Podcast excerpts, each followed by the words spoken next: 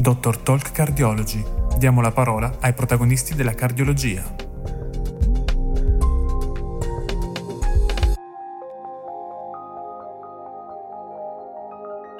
La presenza di un'ipertrofia ventricolare sinistra all'ecocardiogramma è una delle manifestazioni principali che possono far sorgere il sospetto di amiloidosi cardiaca.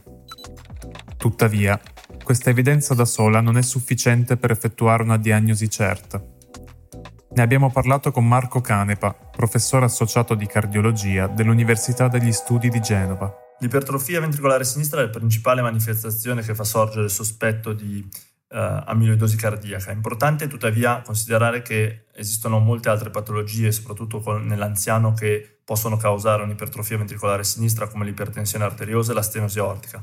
Per questo motivo è sempre importante mettere in relazione la severità dell'ipertrofia con l'elettrocardiogramma dei pazienti. Solitamente sono soggetti che hanno un'ipertrofia molto marcata, ma l'elettrocardiogramma segnali eh, e voltaggi del QRS relativamente non proporzionati a questa severità, quindi esiste una vera e propria discrepanza tra lo spessore di parete misurato all'ecocardiografia e il segnale elettrocardiografico rilega- rilevato appunto dall'elettrocardiogramma. Esistono poi delle caratteristiche specifiche, di carattere sia strutturale che funzionale, che possono aiutare il medico nel processo diagnostico. Da un punto di vista strutturale, i pazienti con amiloidosi cardiaca hanno spesso una marcata dilatazione delle camere atriali, specie dell'atrio di sinistra, e può essere presente un minimo e solitamente insignificante versamento pericarditico circonferenziale che è ben visibile a livello del tetto dell'atrio di destra.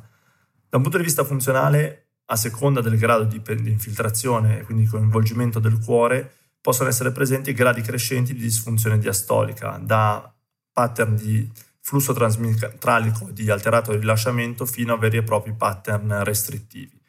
Queste alterazioni della funzione diastolica si ripercuotono a livello delle camere di destra dove sono spesso presenti aumenti delle pressioni eh, sistoliche polmonari. Infine, un ulteriore elemento distintivo di questi pazienti riguarda la contrattilità del muscolo cardiaco. La disfunzione sistolica del ventricolo sinistro è qualcosa che si riscontra negli stadi più avanzati dell'amiloidosi cardiaca.